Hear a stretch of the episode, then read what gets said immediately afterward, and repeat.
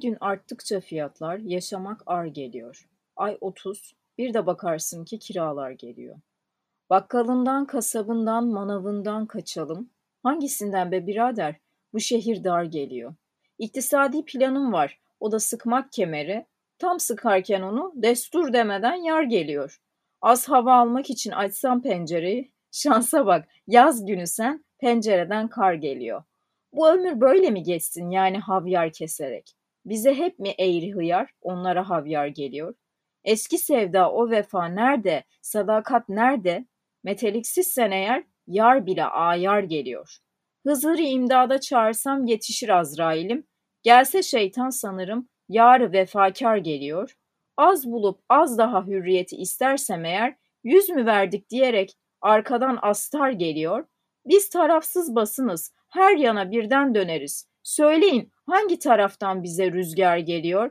Ey Aziz, bitmeyecek taşlamalar, tut dilini. Gözlerinden sana bak, patronun işmar geliyor.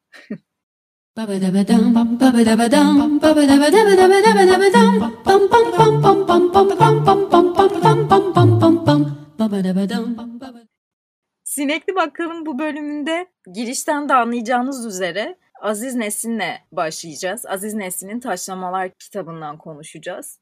Aslında bu kitabın kaderi midir, Aziz Nesin'in kaderi midir bilmiyorum ama bu kitabı konuşacağımız e, sürede yani bu zamanda çok şey oldu. Zaten bir sürede birçok şey birden meydana geliyor. Kişisel olarak söylemiyorum. Yaşadığımız ülkenin, dünyanın hali, ahvali birdenbire ters düz olup duruyor. Yani her sabah uyandığımızda bir şey değişmiş oluyor ve buna nasıl tahammül edebileceğimizi gerçekten artık kestiremiyorum, önümü göremiyorum ve böyle bir dönemde oturup edebiyattan konuşulur mu diye düşünüyorum. Aslında kaç gündür birkaç kaydı da bu yüzden sildim. Sonra baştan kaydettim, sonra yeniden sildim. Nasıl başlayacağımı bilemedim. Yani böyle bir durumdayken edebiyat konuşmak saçma geliyor dedim kendi kendime. Ama sonra kendimle çeliştim ve dedim ki edebiyat bütün hayatla ilgilidir. Yani yaşadığımız her anla ilgilidir.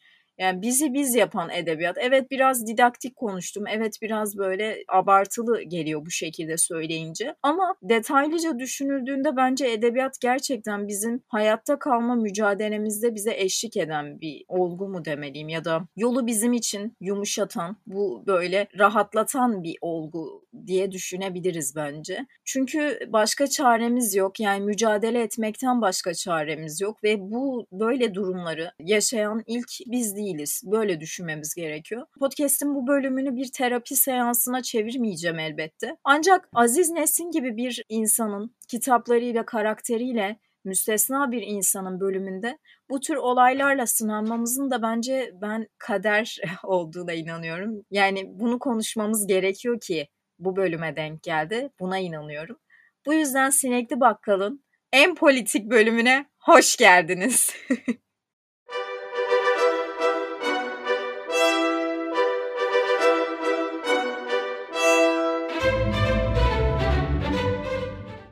Her tarakta vardır sağlam bezleri. Su başında durur hep çömezleri.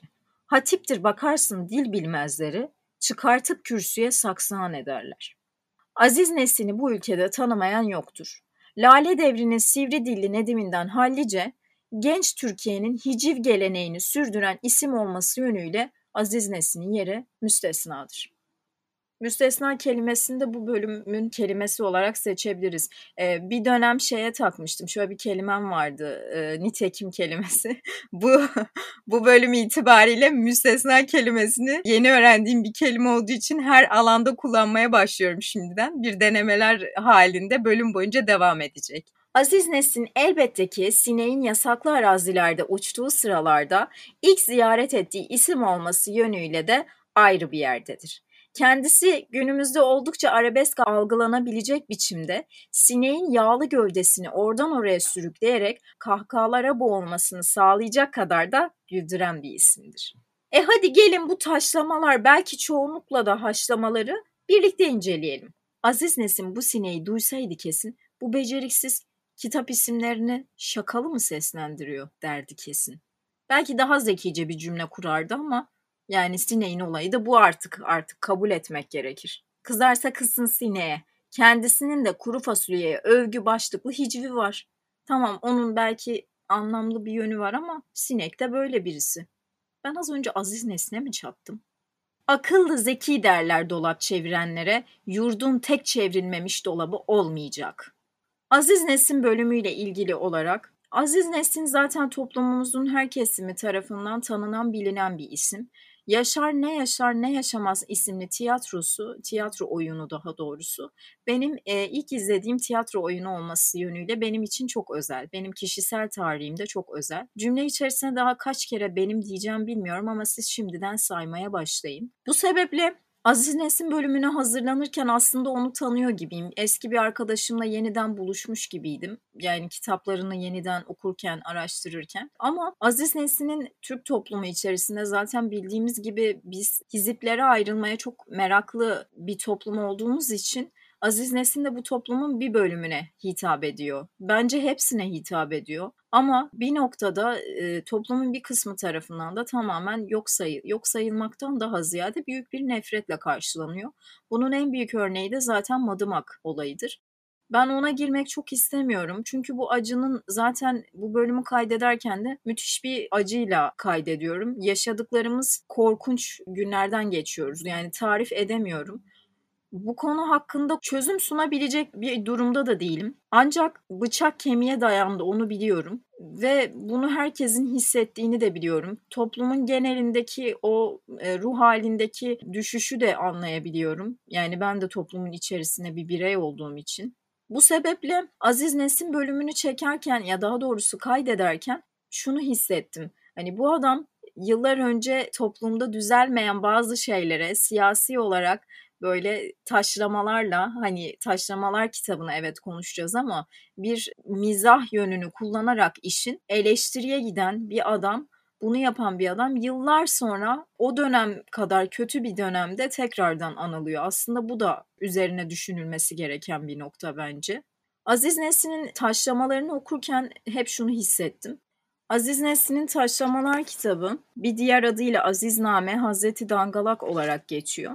Daha sonrasında zaten Genco Erkal tarafından bir oyuna da uyarlanıyor bu kitap. Aslında bu bölümle ilgili olan kararsızlığımı şu şekilde özetleyebilirim. Şimdi şu anda ben Aziz Nesin'in hayatı, yaşadıkları, Taşlamalar kitabının neden yasaklandığı üzerine konuşursam bana şöyle geliyor ki Aziz Nesin'in aslında hayatı boyunca savunduğu, hayatı boyunca yapmaya çalıştığı, eleştirdiği şeylere karşı bir şey yapmış olacağım. Yani çok da mantıklı bir karar olmayacak diye düşündüm. Aslında bu sebeple kaydettiğim önceki bölümleri yayınlamamayı tercih ettim.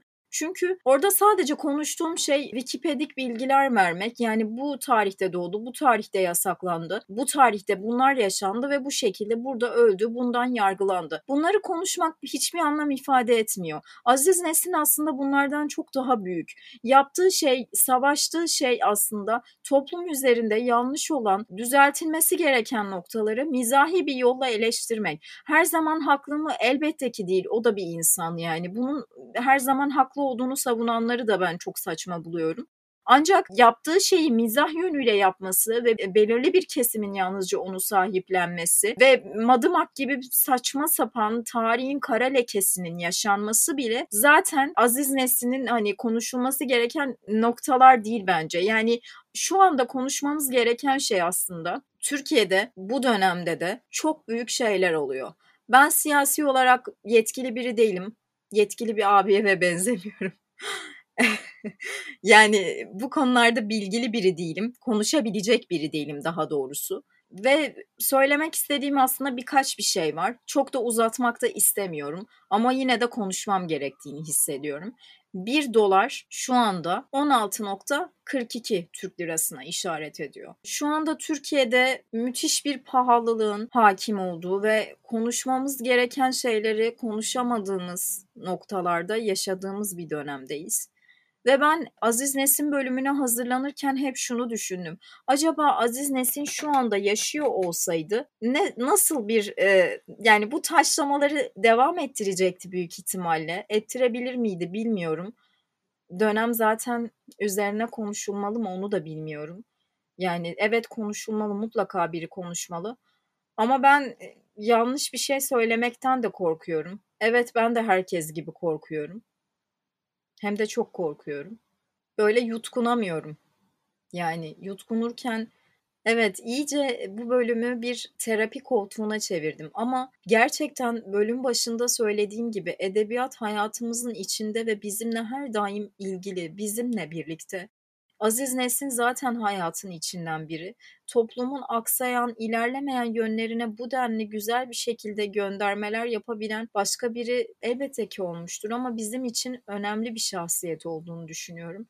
Ve Aziz Nesin'in taşlamaları yaşadığı dönemde eleştirerek partileri, siyasi figürleri, yaşanan olayları eleştirerek aslında o konulara dikkat çekmek yönüyle önemli bir şey yapıyordu. Ve şu anda baktığımda toplumun gazetelere, televizyonlara, basın yayın organlarına biz yeni bir şey yapıyoruz, yeni bir gazetecilik yapıyoruz ya da yeni bir medya ağıyız, yeni bir dijital medya ağıyız, buyuz, şuyuz Böyle söyleyen binlerce şey, binlerce yayın organı var ama bir, bir, bir ses duyamıyorum. Yani bu Aziz Nesin'inden kalan boşluğu doldurabilme tabii ki bu şey olmaz ama onun gibi böyle eleştirebilen, onun gibi bu konulara dikkat çekebilen, bunu mizahi yolla yapabilen birinin şu anda ben olduğunu düşünmüyorum. Evet kimisi diyecektir ki bana da komik geliyor bu arada Yılmaz Özdil diyecektir.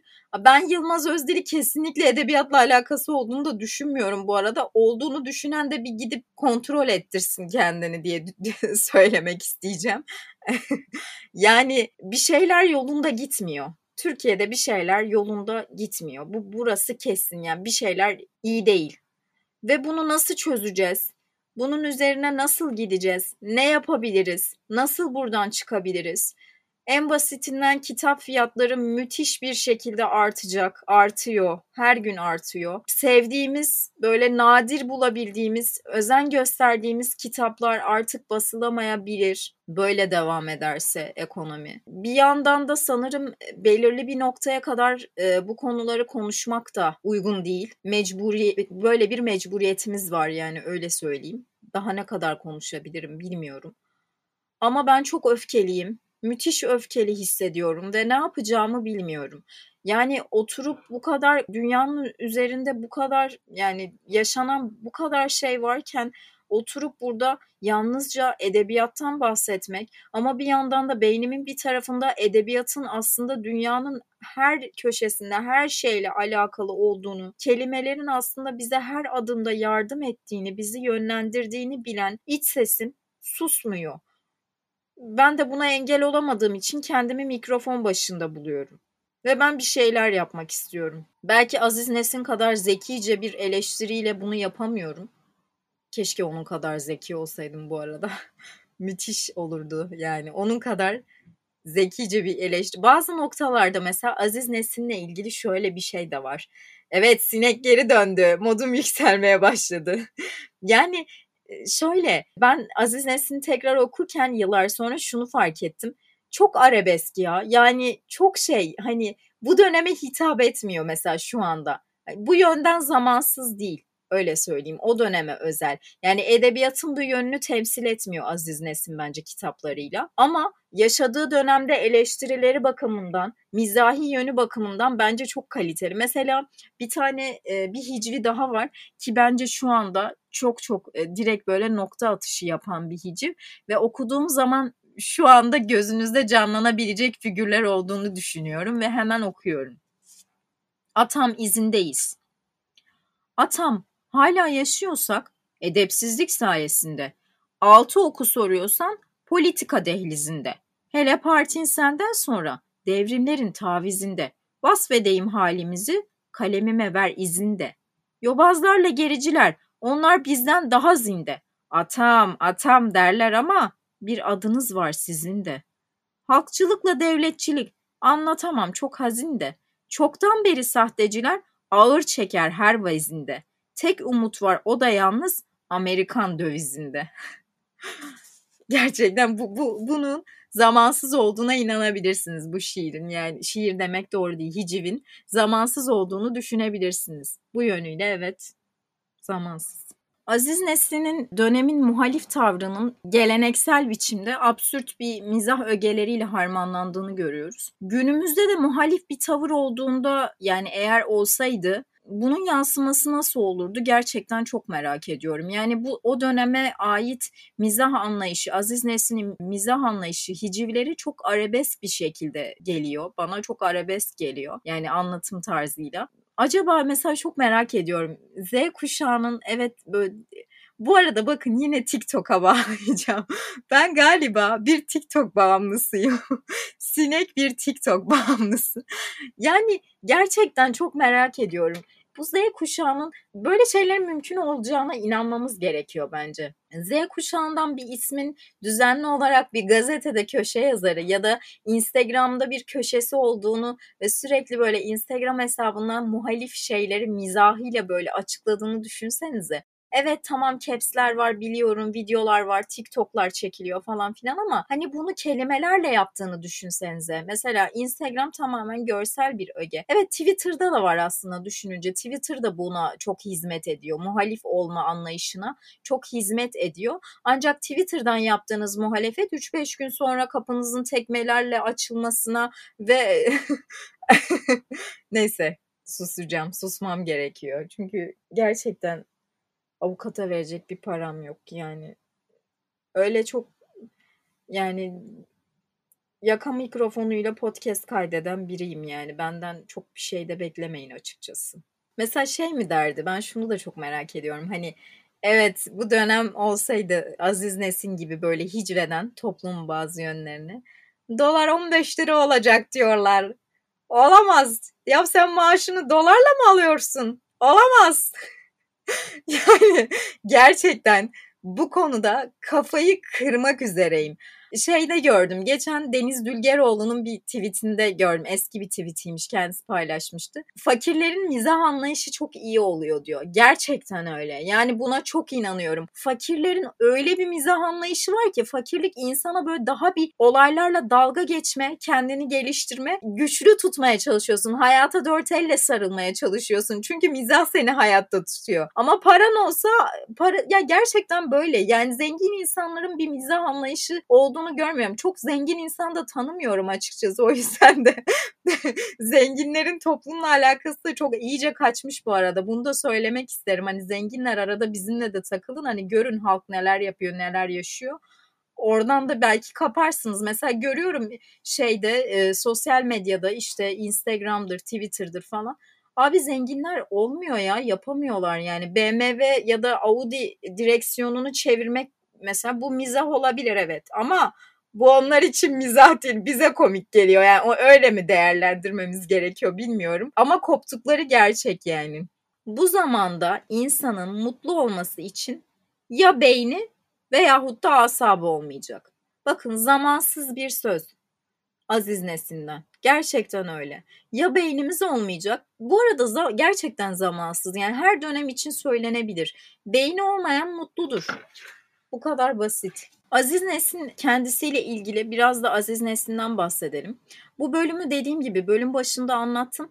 Aziz Nesin'in hayatı, yaşadıkları vesaire yani ızdırap adama adama rahat ver, verilmemiş. İki yakası bir araya gelmemiş. Sürekli olarak yazdıkları sebebiyle tutuklanmış. Madımak olayı gibi saçma sapan linç girişimlerinde bulunulmuş. Hayatı zindan edilmeye çalışılmış. Ama yani şunu söyleyebilirim. Aziz Nesin'in ileri gittiği noktalar da var. Kendisi şunu söylüyor bu arada. Ben e, hani dinle benim kendi kişisel problemi anlatabiliyor muyum? Bununla dalga geçiyor. Yani inanan insanlarla bir problemi yok. Ama bunu böyle her dönem ısrarlı bir şekilde inanç mücadelesine çevrilmesi ya bu para tut, bu tutuyor ya bu her dönem tutuyor galiba yani bunun bir kaçarı yok. Biz her dönem Türk milleti olarak din meselesine aşırı derecede takılıyoruz yani kim biri dinime mi küfretti biri peygamber biri anama mı yani ciddi söylüyorum artık yeter yani gerçekten Hani din aslında her dinin temelinde bir hoşgörü. Evet sinekle iftara doğru böyle olacağız galiba bu podcast'in sonunda. Ama bunu söylemem gerekiyor. sürekli olarak inançlarımız üzerinden bir ya da inançsızlıklarımız üzerinden bir terbiyeye imtina oluyoruz, terbiyeye tutuluyoruz.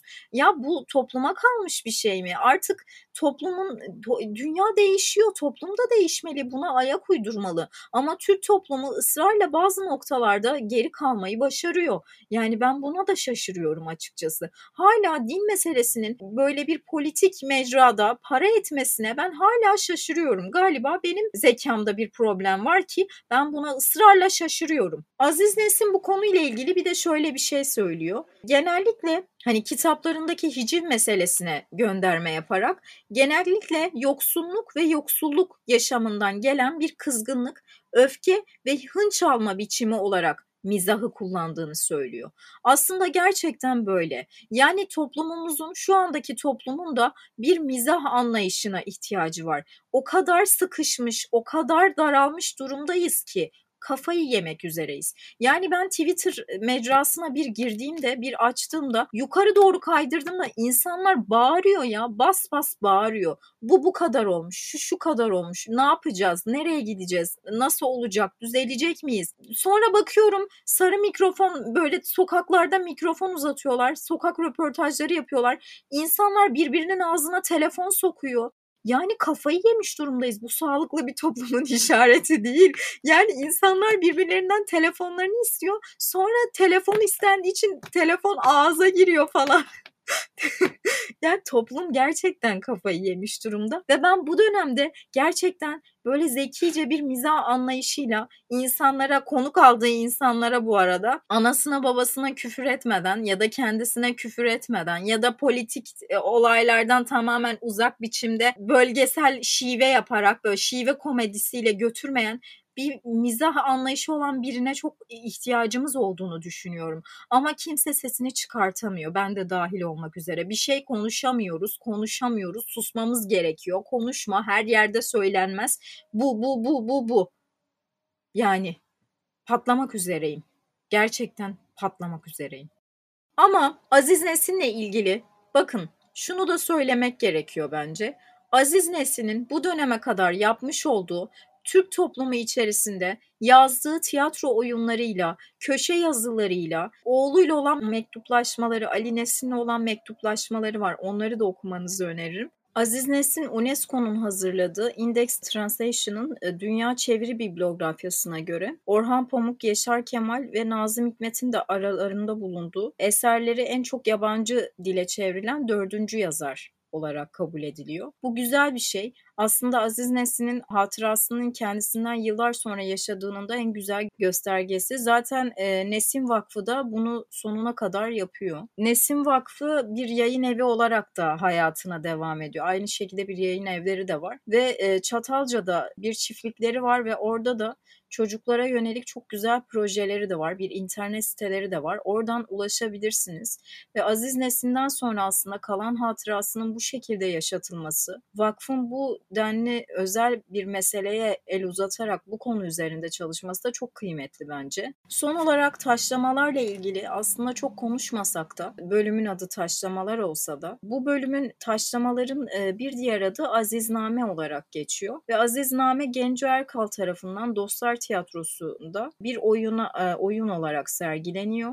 Hazreti Dangalak adıyla YouTube Genco Erkal'ın bir videosu da var. Genco Erkal bu gibi konularda yani tiyatroya, oyuna uyarlama konusunda gerçekten çok başarılı. Bunu nereden biliyorum? Kendisinin bir oyununu izleme imkanım oldu. Nazım'la ilgili olarak Nazım'ın bir şiirlerini bir oyuna uyarlamıştı ve çok başarılıydı yaşına rağmen bu denli dinç bir şekilde, bu denli başarılı bir şekilde sergilemesi de bence ayrı bir şey. Ve ben gerçekten beğenmiştim. Şu anda Aziz Nesin'in kitaplarını hala bulmak zor bu arada bunu da söyleyebilirim. Yani kütüphanelerde sanki yas hala yasaklıymış gibi ulaşana kadar canınız çıkıyor. Bunu da aklınızda tutun. Yani cebinizde paranız varsa şimdiden Aziz Nesin kitabı satın alın. Belki ileride alamazsınız ya da bulamazsınız diyeceğim. Her neyse. Azizname ile ilgili e, oyuna çevrilmesinden sonra Aziz Nesin bir köşe yazısında şöyle söylüyor. Azizname dördüncü basımı yapılan bir taşlama kitabımın adıdır. Oyun adı olarak onu Genco Erkal seçti. Bu oyun Azizname'deki taşlamalar, kitaplarımdaki fıkralardan seçilenler yan yana getirilerek oluştu. Bütün çaba Genco Erkal'ındır. Benim bu oyuna hiçbir katkım olmamıştır. Türk edebiyatına, Türk tiyatrosuna bu denli özel bir alanda, bir hiciv alanında genç Türkiye'nin sesi olan bu kıymetli insana, Aziz Nesin'in güzel hatırasına saygıyla. Görüşmek üzere.